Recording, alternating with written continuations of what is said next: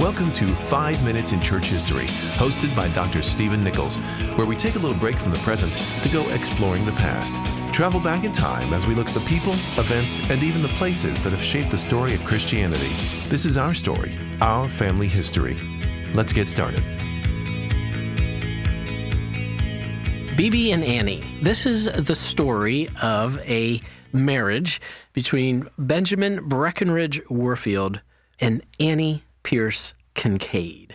Of course, we know Warfield as the great stalwart of Princeton, sometimes called the Lion of Princeton, was that significant figure in the fundamentalist modernist controversy, was a mentor to J. Gresham Machen, and laid the groundwork for Machen's work and for those who would fight the good fight, as it were, within the denominations, and truly for the faith in the 20th century. But I want to talk about Warfield's marriage. Warfield was born in 1851 in Lexington, Kentucky. A year later, in 1852, Annie Pierce Kincaid was born, also in Lexington, Kentucky. The Warfields were members of Second Presbyterian Church in Lexington, while the Kincaids were members of First Presbyterian Church. But even though they went to different churches, they apparently spent a lot of time together.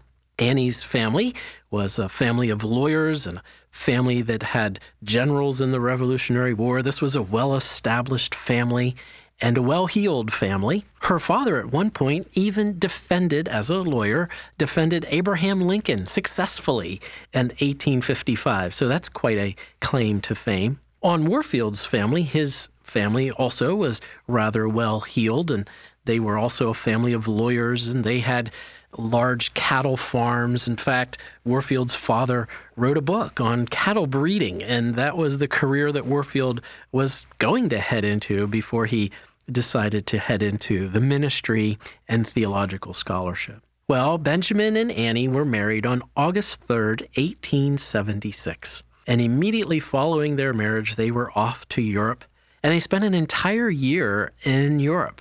Warfield was continuing his studies, and they had, as it were, an extended honeymoon in Europe for a year. Well, it was while they were in Europe, and they would take to having these long walks in the various mountains. Warfield, at the time they were studying, he was studying at Leipzig, and they were taking a walking trip. In fact, I'll go ahead and read this to you. This is from one of Warfield's colleagues, O.T. Alice. And this is what he says. In his distinguished and eminently successful career, there was an element of tragedy. After graduating from the seminary at the age of 25, he had married, this is Warfield, and he had taken his wife, this is Annie, to Germany, a honeymoon during which he studied at Leipzig. On a walking trip in the Harz Mountains, they were overtaken by a terrific thunderstorm. It was such a shattering experience for Mrs. Warfield that she never fully recovered from the shock to her nervous system, and was more or less of an invalid during the rest of her life.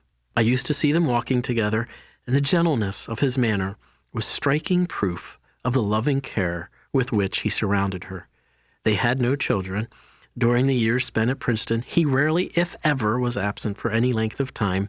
Mrs. Warfield required his constant attention and care.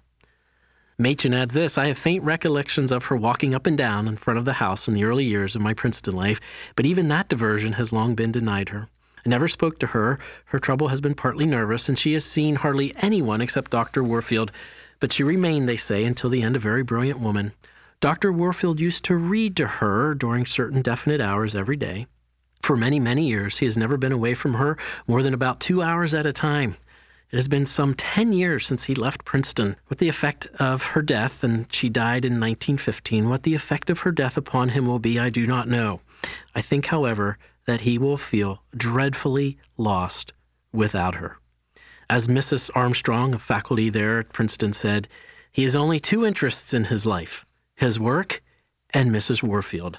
And now that she is gone, there may be danger of his using himself up rather quickly. And so that is the love story, albeit the tragic love story, of Bebe and Annie. I'm Steve Nichols. Thanks for joining us for 5 Minutes in Church History. For more information or to listen to past episodes, please visit 5minutesinchurchhistory.com.